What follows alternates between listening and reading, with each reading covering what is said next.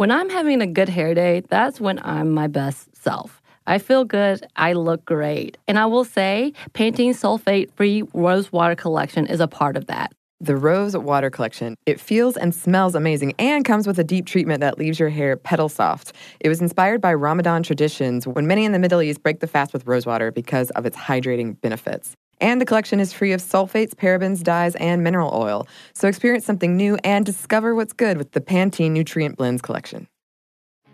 Hey everyone, I'm Stephen Hyden. And I'm Jordan Runtog. Join us as we unveil our new music podcast, Rivals. It's a look back at famous music rivalries of the past. Every week, Jordan and I will explore a new rivalry, delving into all the dirty details about our beloved musical icons who just can't seem to get along with their fellow legends. And then we'll debate each other about who deserves to have the upper hand in these classic conflicts. You'll remember the biggest beasts from music history and hopefully become aware of some you didn't know. Join us on Rivals, a new podcast from iHeartRadio debuting on February 26th. Listen and follow on the iHeartRadio app, Apple Podcasts, or wherever you listen to your favorite podcasts.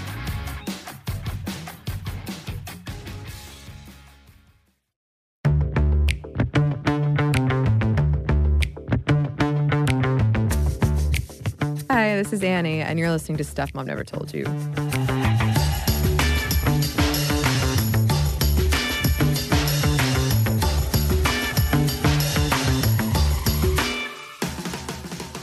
You might have seen this story in the news lately. During one of her recent concerts, Cardi B's ex interrupted the whole thing to beg her to come back to him. They had recently split over allegations that he was cheating on Cardi B. And he had this card of roses that spelled out, "Take me back, Cardi." It was a whole thing. She did not look impressed. Some news outlets do speculate that it was a big PR stunt, but Cardi insists she was surprised by his appearance. And as of recording this, I haven't heard anything differently. In either case, though, this is something I have seen before and I have experienced myself, not the sold-out concert thing, but a woman working and a man publicly interrupting to demand your attention, to emotionally manipulate you. There was a guy once who wanted to date me, and he showed up at my office with flowers, with no warning. And he expected that I would think this was a very romantic thing, but instead I was very annoyed. And I had to take time out of my day. I had to let him down easy. And then I had to explain to my coworkers who were expecting this sweet story what had gone down. And they clearly were like, "Oh, no, it's so sweet. You should give him a chance." And this is why I do not want a surprise public engagement. Not that I ever plan on getting married, but I have thought about this. There's a time and a place for an apology, and it's not sprung on someone in public while they're working. One fan of Cardi B's wrote on Twitter, "Tonight should have been about Cardi headlining the Rolling Loud Festival. Instead, it's all about what this dude did and how she reacted. No convos about her performance. In fact, it's stealing thunder even from other performers tonight. That's selfish AF. That's manipulation." Another wrote, "This public campaign is actually classic harassment. Women are always expected to do the emotional labor of men no matter how badly they are betrayed or hurt." It also kind of reminds me of that Jason Derulo song, "What You Say," which is, yeah, a throwback. But he's like, "Look, I know I should have treated you better. I shouldn't have cheated on you. But we belong together, so sorry you caught me. But let's just move past this already. Come on." And I don't know. That's my interpretation of the song. Perhaps you have a different interpretation. As we discussed in our stalking episode, I think a lot of movies have pushed this narrative that something like this is romantic. It's not. Worth noting, Cardi B has asked for people to stop bashing Offset. But I would say that the whole incident is a wonderful example of men not handling women's sexual rejection in the best way. And in this classic episode, we take a look at why that might be. Please enjoy. Welcome to Stuff Mom Never Told You from HowStuffWorks.com.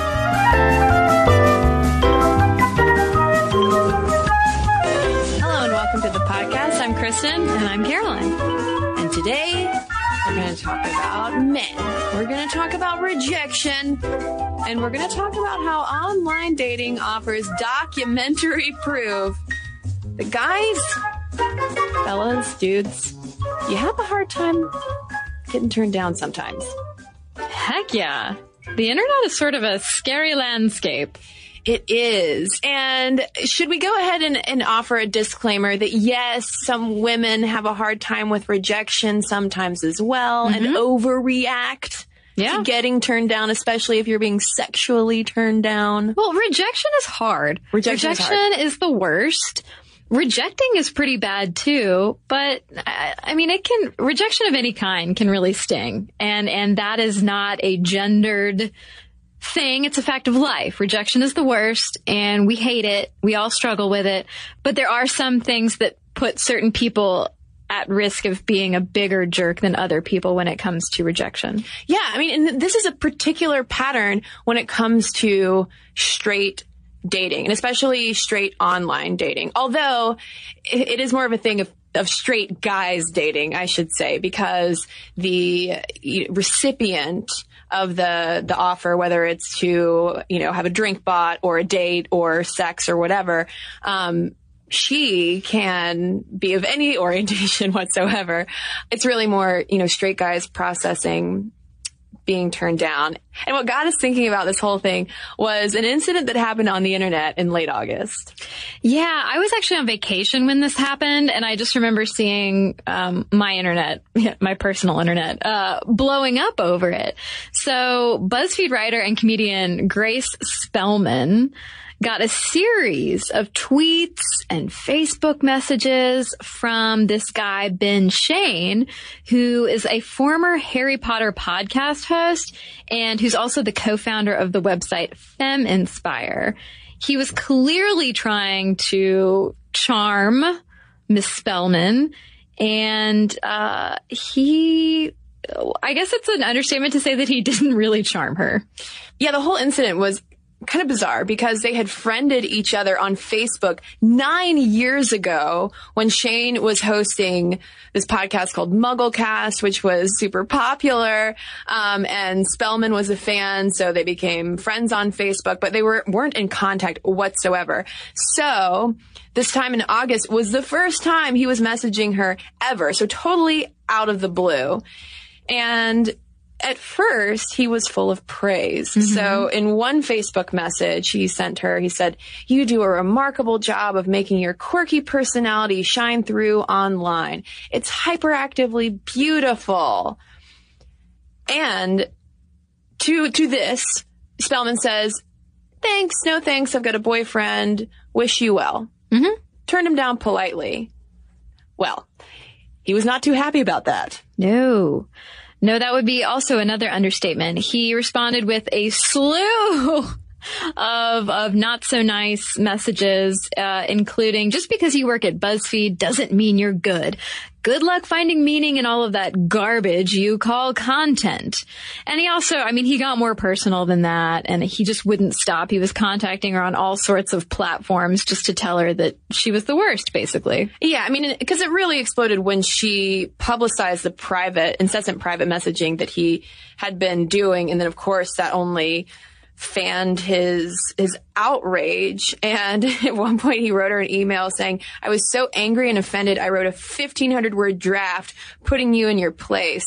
But then he decided against it and wrote her this email instead. But what was interesting to see was this white knight turn that it took when he issued a press statement touting his Feminspire cred, saying, "I've done more for the cause of advancing women's rights than any of the people who are criticizing me," because this is after Grace Spelman publicized this incident to her large Twitter following, and people kind of came out of the woodwork saying either, "What a creep," but also, "This has happened to me before," and also, "Yeah, this is why he, I left Feminspire," or "Why he is not on our podcast anymore," etc. It does seem, to be fair, that Ben Shane has some personal issues going on that have led him to separate from other people in his professional life, and that perhaps that behavior is why he's no longer with the certain ventures that he had been with before, and what possibly led him to be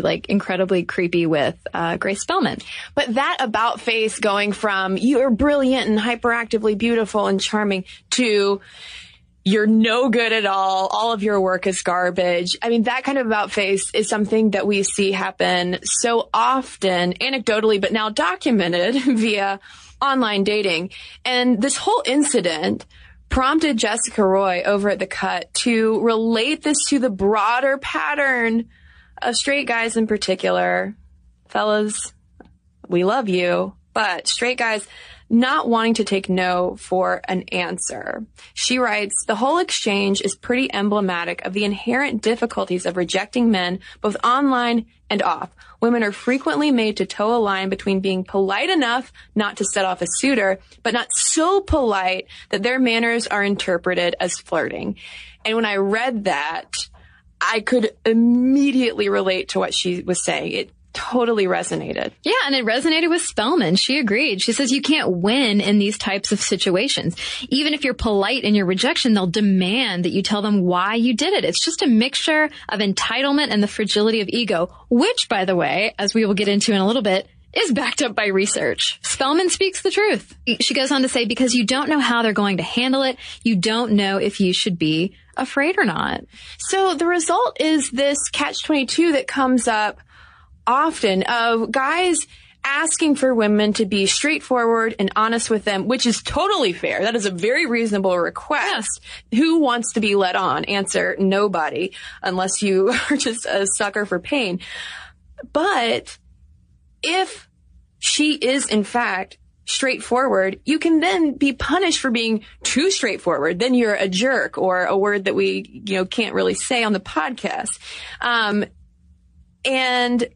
we should acknowledge, some women do lead guys on. Some women do put men in holding patterns of, wanting their companionship, but not wanting to take it to a relationship level of sort of like, I'm going to, float on you for a little bit until I find a guy that I do want to date. That does happen. And that's not an okay pattern either. But when I made a YouTube video about this whole thing, the comments were split between guys saying, just be straightforward, be honest. And girls saying, when I was honest and straightforward, I got so much blowback from it. And sprinkled in that too, a lot of anecdotes from girls dealing with guys not taking no for an answer, in the sense of, if you say you're just not interested, that's really not sufficient. They want to know why. They want an explanation. And typically, the only explanations that shut it down completely are, I have a boyfriend, or you hold up your hand to show off an engagement ring or a wedding band. And that will usually get them to stop, which is interesting how the primary way to get a guy to take no for an answer is not for you to say no, but rather for you to present another man next to you, either literally or figuratively. It seems that that's the only way to put a stop to a sense of entitlement to you, right? Or access to you. I had an awkward moment in college when a friend of mine told me that he had feelings for me. And when I responded compassionately, we'd been friends for years. When I responded very, compassionately that I understand and I'm really sorry, but I don't feel the same way. I love you as a friend. We've been friends for so long. I just am not on that same romantic wavelength. He got very upset. I got very upset. We talked and I thought made up, but then when he offered to take me out to dinner for tacos to let things blow over, I was like, oh, good. Things are back on track. It was actually a ruse because he had taken me out for tacos to demand an explanation of why I would not date him, saying that everything we do when we hang out together is the same thing that couples would do or that a girlfriend and a boyfriend would do. So why can't you just be my girlfriend? And it made me really sad because it made me realize that he must be feeling really powerless in our friendship if he's telling me that I need to change the way that I feel and change what I'm doing to come over to his viewpoint of things. The old taco ruse, Caroline. It's a taco ruse. And the thing is, so many of us have stories like that of having to deal with what happens when someone catches feelings. But this whole conversation, especially when we look at it in the context of online dating and more of the hookup culture side of things, it's not so much catching feelings. It's more wanting to catch bodies. And if you cannot catch that body, then you will send a series of very mean text messages or OKCupid messages that completely, turn your attraction on a dime. And suddenly this woman is just the worst thing ever. Yeah, it's so weird to look at these messages, because there are plenty of blogs and things like that now post them for all to see. And it's so weird to see, like, hey, you're so hot, I want to date you. I'm being very euphemistic with what I say. And the minute the woman's like, no thanks, or she doesn't respond, the guy goes immediately to, well, you're ugly and fat anyway, and I don't want to date you, and nobody else wants to date you, quote unquote, date you. So just never contact me again. And it's like, whoa. Were you just having a completely different conversation than I was? Wait, I thought women were the crazy ones, Caroline. What happened? Yeah, the fact that the Daily Dot published guidelines for dudes getting rejected on Tinder that included, quote, once someone makes it clear they're not interested in talking to you, stop talking to them, kind of points out that this is something that happens. Now, I'm sure that your patience, if you are a straight dude in these kinds of online dating scenarios, can wear very thin, because it is more of a woman's game, a straight woman's game with online dating, because of the whole narratives, the broader social narratives of men as the pursuers, women as the recipients of a gentleman's attention. And a lot of times guys do have to deal with a lot of rejection, which we're going to talk about more in just a minute. But as Alexandra Tweten's Bye Felipe Instagram account illustrates repeatedly, the reactions to this online dating rejection are so severe so many times. Yeah. And I mean, yeah, that might come out of a place of anger or online anonymity, making it easier to be like, well, screw you, lady. But that doesn't make it any less horrifying. Tweeten, writing in Ms. Magazine, says that since creating Bye Felipe, which of course is a takeoff of Bye Felicia from Friday, it has become apparent that a standard trajectory of discourse with men online is this. Man hits on woman, woman rejects or ignores him, man lashes out with insults or even threats. Now, we should say that this Instagram account is one of those social media accounts that displays in full glory the interactions online between men and women on dating sites, Tinder, OkCupid, what have you, basically showing screen grabs of these text or email conversations that more often than not are completely 1000% gross. Yeah, they don't end well on Bye Felipe. They don't end well at all. There was even one where a guy was sending messages to a girl young enough to be his daughter, and she was like, hey, I am 14. You have to leave me alone. Granted, sub question, what side is she on that she's 14? Anyway, he was like, oh, whoa, my bad. Like, no disrespect. Have a nice day. He immediately comes back and it's like, well, you're going to be fat when you grow up anyway. So just, yeah, like, what? What? Why do you need to do that? I don't know what's wrong with people. It's a power grab. Yeah, Tweeten writes that she started it to, one, commiserate with other women who are dealing with this so commonly. Two, to show guys what it's like to be a woman online. We have talked a lot on the podcast before about online harassment targeted at women. And three, to, quote, expose the problematic entitlement some men feel they need to exert over women in general.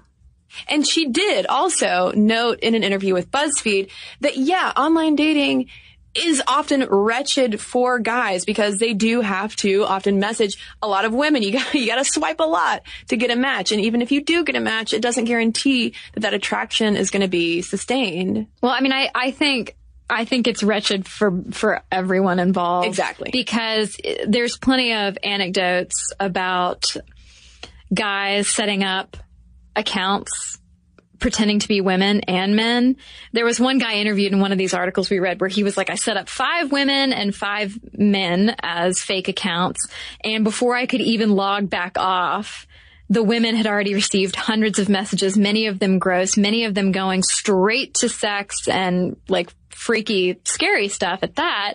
And like most of the men had just received absolutely nothing. And so he's like, I can see how it's demoralizing for everyone involved, because he's like, some guy might have just emailed one of these women to say hi. And if I responded as the woman being like, hey, what's up? Where do you live? Or whatever, it immediately was like, super sexual, super, here's what I'm going to do to you. And so, yeah, it immediately went to like, I want to come over and read Judith Butler together and drink some tea. Yeah. And do you have cats? Yeah. The more the merrier. Let's put on our stretchy pants and let's read poetry. I mean, ironically, though, this is a little bit of a tangent, but ironically, Tinder, like the people who run Tinder, had a Bye Felipe level meltdown in response to this Vanity Fair piece that came out a couple months ago on Tinder hookups, this whole Tinder hookup culture, by Nancy Jo Sales, who did not paint Tinder usage, I should say, in the most positive light. It made a lot of guys who use it come off very smarmy, and it was one of those bigger pieces about, oh, what are we doing with this hookup culture? It's ruining everything, and women are just being dragged along in the mud, essentially.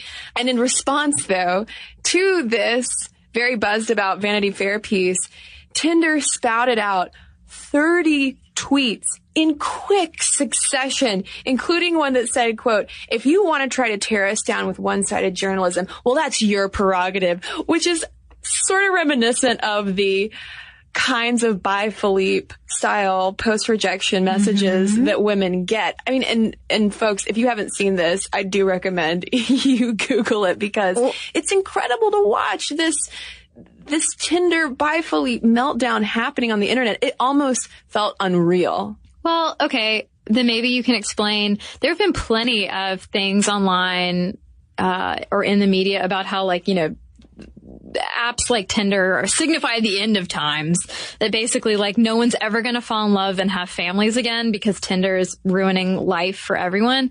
What was it about Nancy Jo Sales, do you know, that caused Tinder to get so upset? I say Tinder like it's a person, but the Tinder Twitter person to get so upset? Because Tinder was positioned in her piece as instigating a post-dating apocalypse, essentially. Yeah. And, you know, talks a lot about how these guys that she interviewed in her story manipulate Tinder to basically get as much sex as they want and treat women in real life very, very poorly. And it's just that insta-sex hookup culture that is even more troubling, it seems like, to Sales than the analog hookup culture where, I mean, at least you're meeting at a party. And one of the things Tinder, or at least this person tweeting on behalf of Tinder, was most upset about was how Sales did not interview anyone with Tinder for the piece, to which Nancy Jo Sales on Twitter got the last word in this whole Tinder Twitter meltdown, saying, haha, this piece wasn't even about Tinder at all. Boom.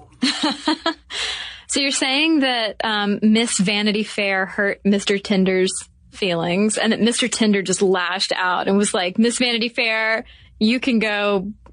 You weren't my type anyway. Yeah. Yeah. Yeah. I mean, it really was like that. And listeners, we will be posting a link to that Vanity Fair piece over at stuffimnevertoldyou.com on the podcast post for this. So if you haven't read it, I highly recommend you go check it out if you are familiar with it and want us to do a podcast look at it. Just let us know, because there's a lot to talk about in there. I love these weird personified, anthropomorphized versions of websites. Of dating apps. Yeah, because I feel like Tinder, who's obviously the hipper millennial on a smartphone tweeting things, whereas eHarmony's at home on like a rotary telephone, calling you up, wondering why you're not answering. Oh, we're going to get so many letters from eHarmony users.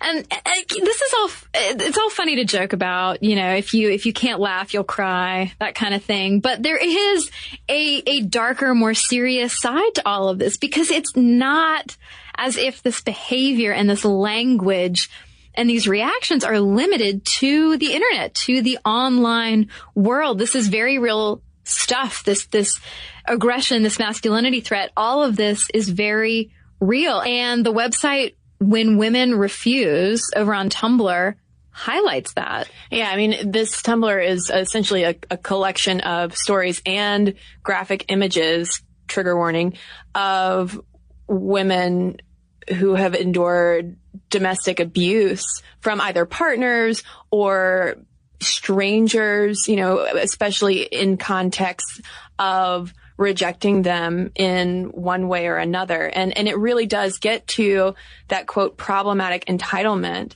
that Tweten says helped inspire Bye Felipe. I mean, and two, that kind of darker entitlement was also echoed in the manifesto written by Elliot Rodger, who murdered women partially because he was so angry that he could not sleep with them. He did not have access to them in the way he felt like he should. Yeah, he felt that women should be afraid of him, or that women should be afraid of men and should be submissive to them completely. And obviously that is a worst case scenario kind of example, but ultimately it is all connected because there are these common threads that run through that.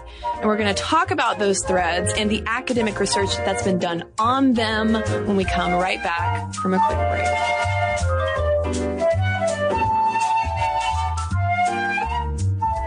break.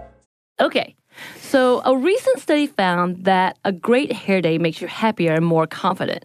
But that same study also revealed that 95% of women don't feel great about their hair. I can definitely relate to the confidence part, because if my hair is doing something a little weird, something I don't want it to do, then I can't stop thinking about it the rest of the day.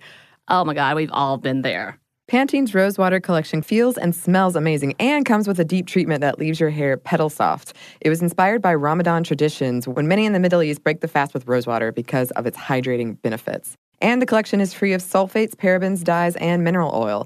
Your hair does look really great. Thank you. I actually worked in a place for a while that was very sensitive environmentally, and we weren't allowed to use shampoos that had sulfate in them, so that's something that I look for these days. And bonus, I love the way that my hair looks now. So experience something new and discover what's good with the Pantene Nutrient Blends collection. This episode is brought to you by NBC's Good Girls. Okay, the new season of NBC's Good Girls is generating serious buzz. Christina Hendricks, Retta, and Mae Whitman have never been more hilarious as America's favorite moms turned gangsters, Beth, Ruby, and Annie. Already this season, there have been some big twists and breathtaking surprises. The fans love it, and the critics do too. Variety calls Good Girls addictive and audacious. Entertainment Weekly says it's just what you need, and Rotten Tomatoes certifies Good Girls 100% fresh. So if you've missed any of the new season, get yourself online and stream it now. And Sundays on NBC, watch it live. There's sure to be big twists and huge surprises. So you'll want to enjoy your Good Girls experience in a spoiler-free zone. The all-new, all-hilarious season of Good Girls, Sundays on NBC, and streamed anytime.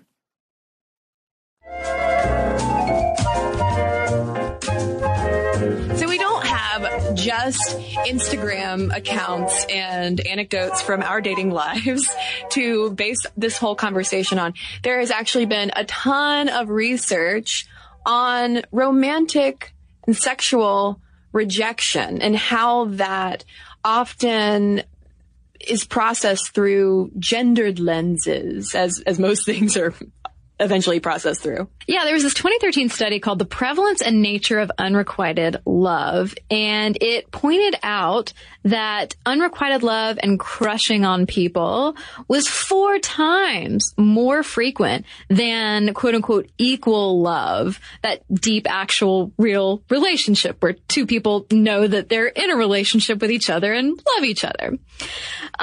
Researchers said that unrequited love was not a good simulation simulation of true romantic love, but an inferior approximation of that ideal, and that it's more common among people with an anxious or ambivalent attachment style. And this is to establish the fact that rejection is gonna happen. I mean, this is more the rule than the exception. Love and relationships are the exception. Yeah. Because otherwise, I mean, how would we really get on with our lives if we didn't have rejection happening all the time? Yeah, but in calling it not a good simulation of true romantic love, they're sort of explaining the fact that it's so much more common than that equal love, and it can be so much more intense. It can stir up all of these feelings of inferiority and anxiety. And so I think that it's absolutely important to talk about that in relation to online dating where so much rejection happens. Yeah, and these similar kinds of studies have found that men do tend to experience romantic rejection more often than women, quite possibly because, again, of this heteronormative role, social role as the pursuer. Men are more expected to put themselves in positions where they could be rejected compared to women. But the thing is, while rejection is no fun, getting rejected is no fun, of course, studies have also shown that it's also painful to do the rejecting. And this goes back to a 1993 study published in the Journal of Personality and Social Psychology that looked at both sides of unrequited love, of the person who is having to process receiving it and the person who's doling it out. And the authors wrote that rejectors depicted themselves as morally innocent, but still felt guilty about hurting someone. But they also depicted the would-be lover's persistent efforts as intrusive and annoying. And in an article about this in the New York Times, one of the study authors, Roy Baumeister, described this experience of doing the romantic rejection as agony. Yeah, and also that if you're looking at rejecting versus being rejected, that it's actually the people doing the rejecting who remember that incident more than the people who were rejected. I mean, obviously that depends and other factors go into that, but it seems like that strange and painful experience of having to tell someone who's being very persistent that you're, no, I'm not interested, it really kind of sticks with you. And so it's interesting to read about how people on either side of this experience process it differently in order to sort of justify their own behavior. And there's also, too, this issue of rejectors, especially if there's an established relationship between two people. This is probably happening more in real life versus online dating. But rejectors being expected to not only do the rejecting, but also comfort the other person's wounded pride. But speaking of online dating, though, that can explain this common demand for an explanation. I mean, because that is a source of comfort. That's their closure. Tell me why I'm not good enough. It's the old taco ruse. The taco ruse, Caroline. Baumeister also found that men are more likely than women to fall in love with someone who does not return their feelings. And that's also another, real life as opposed to online thing. And echoing that is Philip Shaver at the University of California, Davis, who said that the people who are particularly prone to falling in love with people who will reject them are people who are so anxious about being loved that they drive their partners away through being too clingy. That anxious attachment. It's that anxious attachment that the person who's doing the attaching sees as normal and just love me. I just want to be loved. And the rejector feels like, God, you're being a creep. I've been that person. I've been that creep before, Caroline. I will own that. And that creep, though, issue is something that we could do an entire podcast on, because I feel like, especially in today's dating landscape, it seems like, and also from what I've heard from guys directly, that being rejected also comes sometimes with this underlying panic of, yeah, okay, I'm not going to be able to, ever get with that person, but also, oh my God, does she think I'm a creep? Being labeled as a creep, I feel like, is so triggering, of anxiety and panic for dudes, because that's almost the worst thing that you can be called. Well, yeah, and it's also the frustration and fear of being misunderstood. Like, no, I was just trying to compliment you and ask you out and be nice and kind, and I just, you're beautiful and but I don't want to be considered a creep. I'm not a creep. I just like you. So we already have this complicated stew on the stove, but then when you add a dash of this thing called masculinity threat, you have an emotional powder keg really waiting to happen. So masculinity threat is a sociological term referring to some men's expectations of how they should fulfill hegemonic masculine roles. So masculinity threat is a sociological term referring to when a guy feels like his idea of what masculinity is and his role in that is being challenged in some kind of way. His masculinity being threatened, I guess you could say. Yeah, so that idea of I'm the breadwinner, I'm strong, I must be strong and stoic for my woman, and of course I have to and am entitled to have access to women's bodies sexually. So what happens when masculinity is threatened? Well, you tend to get overcompensation, which is not that surprising. There was a 2015 study in social psychology that found that when men's masculinity is threatened, they go overboard in distancing themselves from femininity or feminine attributes or just women and end up amping up the masculinity, the bro-ishness. The study authors write, additionally, threatened men claimed more stereotypically masculine attributes such as height, number of past sexual relationships, and aggressiveness, which is interesting because your height is just your height. And when these men's masculinity was threatened, or when they felt threatened, they said that they were taller than they actually were. And so masculinity is this sort of social power. And when that power is endangered, men who are threatened will react, oftentimes in an aggressive manner. Now, all of that, too, though, is predicated on how closely a man identifies with hegemonic masculine roles. Mm-hmm. Because there are plenty of guys where this masculinity threat is not going to be as big of a deal for them because they don't see their role in this, kind of hegemonic box right there. But for the many, many men out there who do, this is a very real thing. And studies have also found that provoking masculinity threat also diminishes men's perceptions of sexual assault and violence as well. So again, we start to see these common threads along the spectrum of just, feelings getting hurt. That's totally understandable. To violent outrage. Yeah, well, there was also a 2013 study in the American Journal of Sociology that found that the more testosterone a man had, the more overcompensating behaviors he exhibited when told that his survey answers indicated femininity in this particular study. When men had less testosterone, they didn't really exhibit any real overcompensation behavior to speak of. But key to that threat is that men with more testosterone aren't necessarily walking around being macho and aggressive 100% of the time, 24 hours a day. It was the threat. It was the telling, hey, your survey answers when we asked about attributes of your life and behavior, they really indicated femininity. No, bro. And that's when the guys with a lot more testosterone than the other men went into those overcompensating behaviors. You're like, why would you tell that to a 6'5" man? Impossible.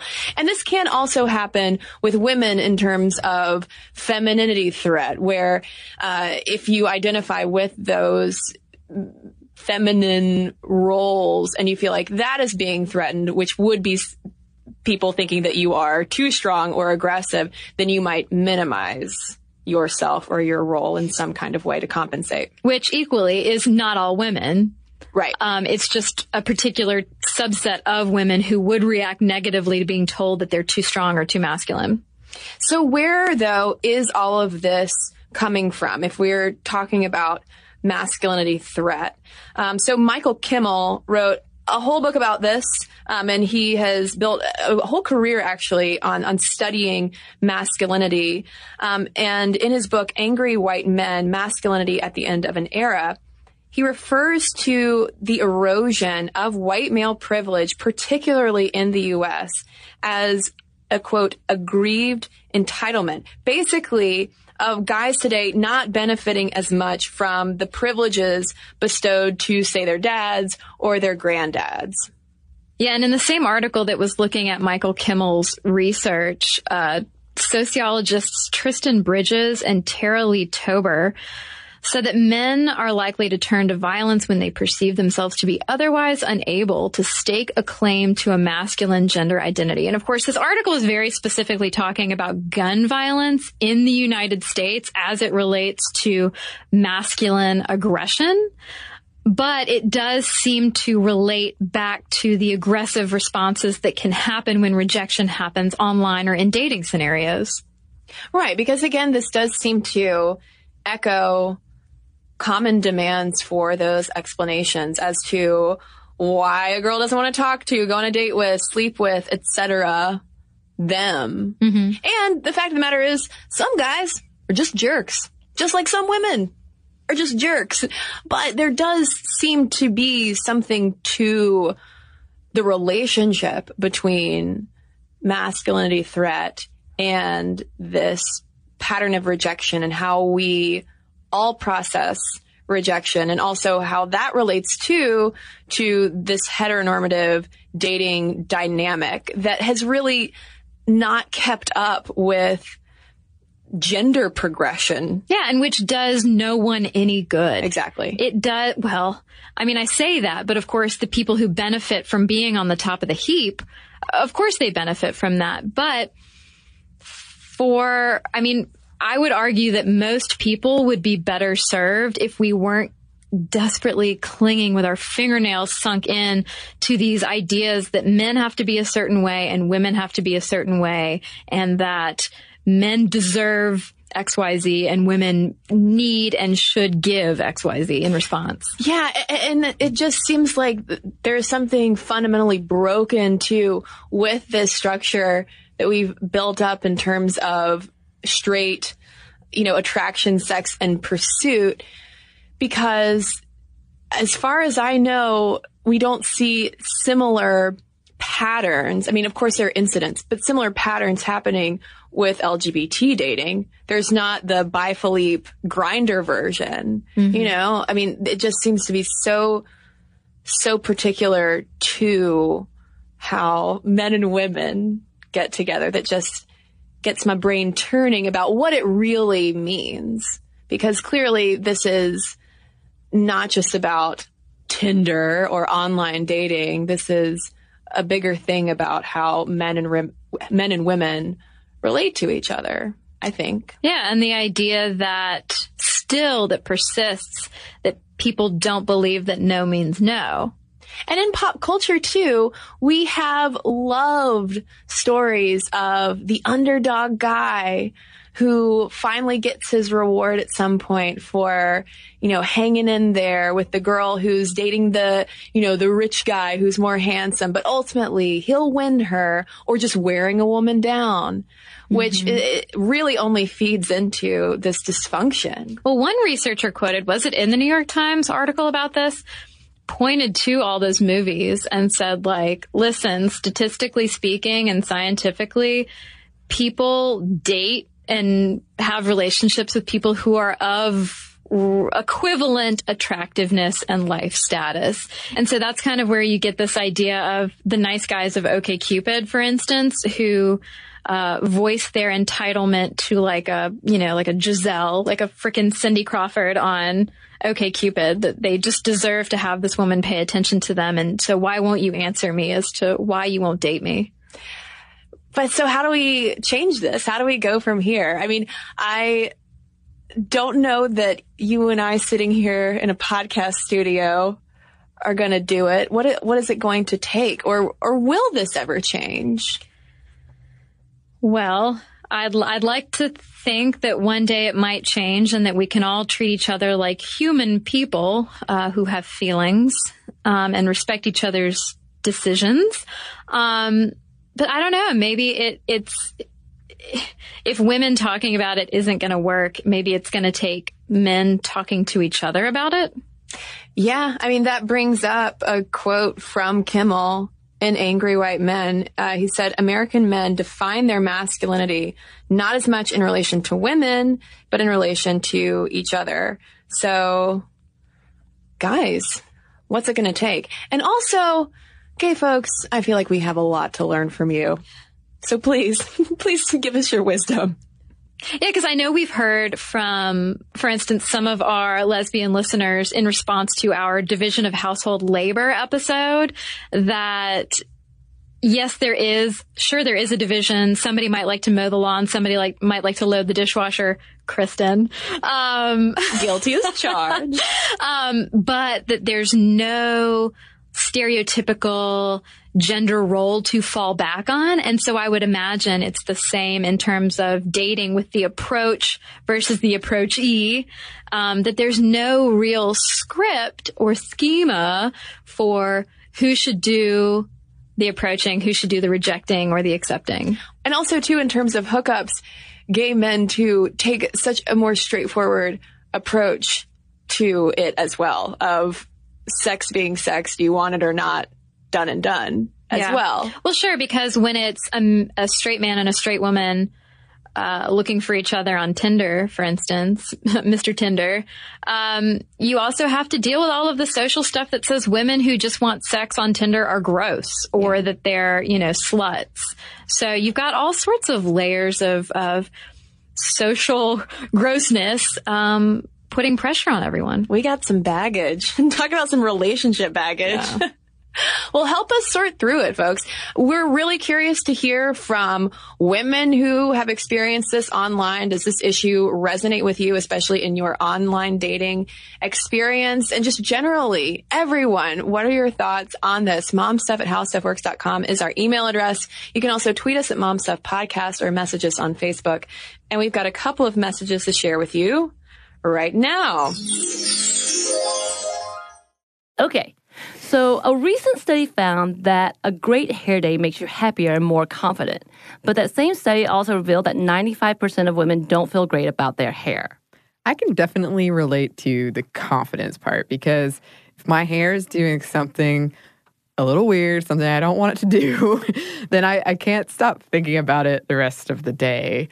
Oh my God, we've all been there. Pantene's Rosewater collection feels and smells amazing and comes with a deep treatment that leaves your hair petal soft. It was inspired by Ramadan traditions when many in the Middle East break the fast with rosewater because of its hydrating benefits. And the collection is free of sulfates, parabens, dyes, and mineral oil. Your hair doesn't look really great. Thank you. I actually worked in a place for a while that was very sensitive environmentally, and we weren't allowed to use shampoos that had sulfate in them, so that's something that I look for these days. And bonus, I love the way that my hair looks now. So experience something new and discover what's good with the Pantene Nutrient Blends collection. Here's the thing.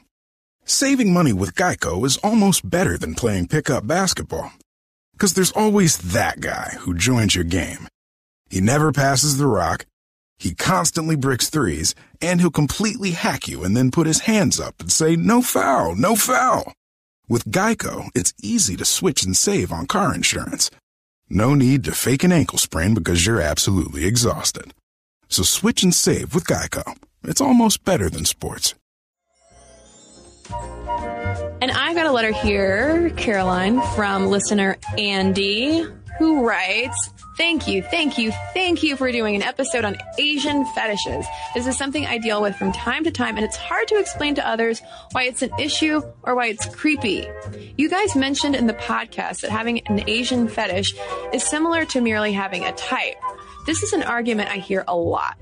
The difference between having a fetish and a type comes down to whether you can see the person as an individual or merely as a member of their group.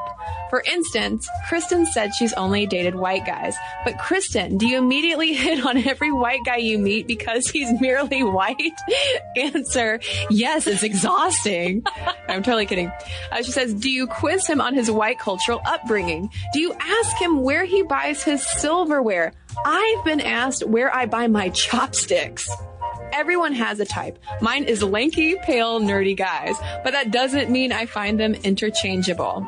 Once again, I appreciate you doing an episode on an Asian issue. Since we are the, quote, model minority, it's sometimes hard to convince people that racism against Asians exists or matters.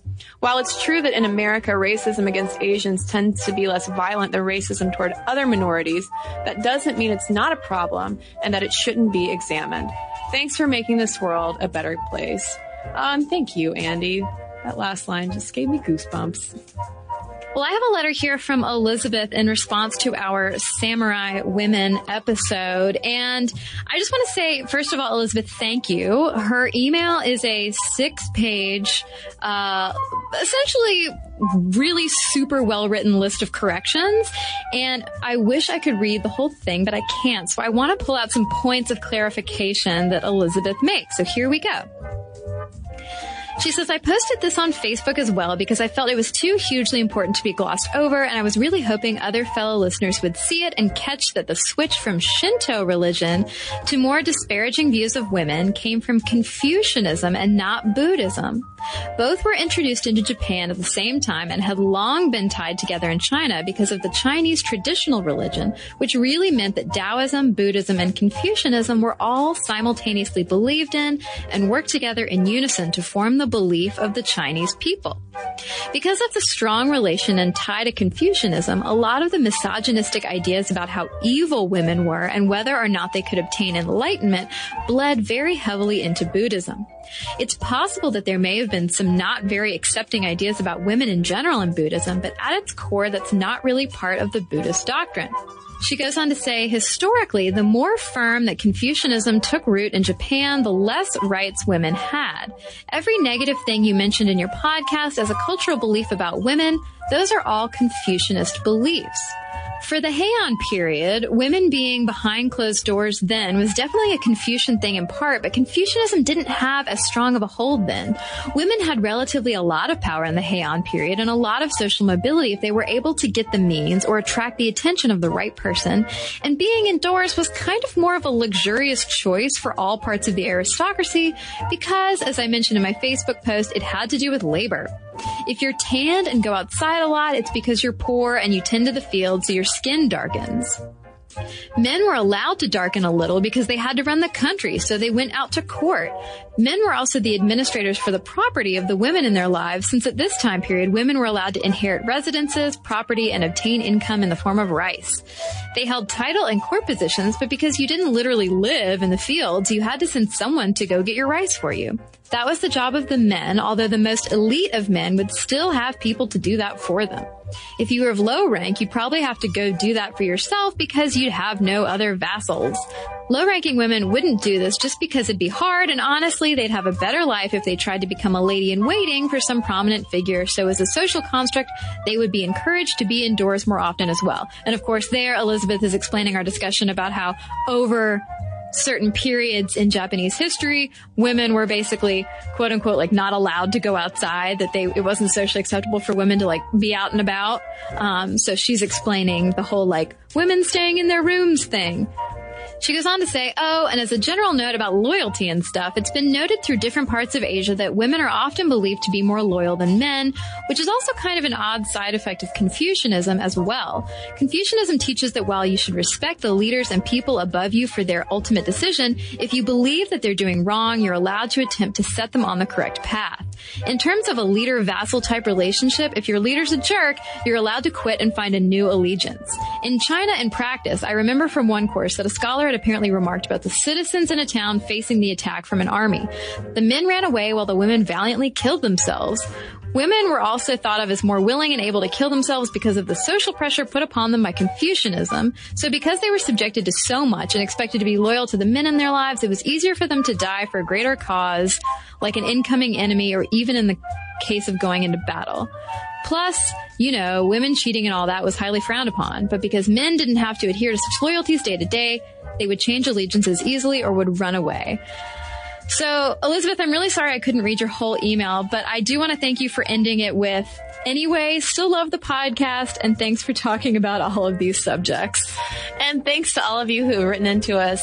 Momstuff at HowStuffWorks.com is our email address. You can also find links to all of our social media, as well as all of our blogs, videos, and podcasts, including this one with links to our sources. So you can read all about that Tinder meltdown we can't get enough of.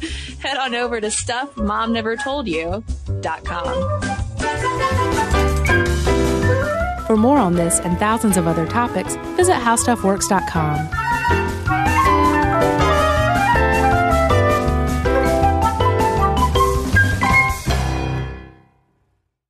So here's something that some of you might find shocking. 95% of women don't feel good about their hair. But Pantene is changing that. Pantene's Rosewater collection combats bad hair days with an innovative formula that uses rosewater derived from the petals and buds of the Rosa Gallica plant. With Pantene's Rosewater collection, I can really feel how much more hydrated my hair is. And it's sulfate, paraben, dye, and mineral oil-free, which makes me feel good because who needs all those additives? Experience something new and discover what's good with the Pantene Nutrient Blends collection. This episode is brought to you by NBC's Good Girls. The new season of NBC's Good Girls is generating serious buzz. Christina Hendricks, Retta, and Mae Whitman are hilarious as America's favorite moms turned criminals. This show is the perfect blend of comedy, action, and romance. No wonder critics call Good Girls your next TV addiction. And Rotten Tomatoes rates it 100% fresh. Ooh, Good Girls, Sundays on NBC. The new season has already had some wild twists, so watch live. And stream anytime.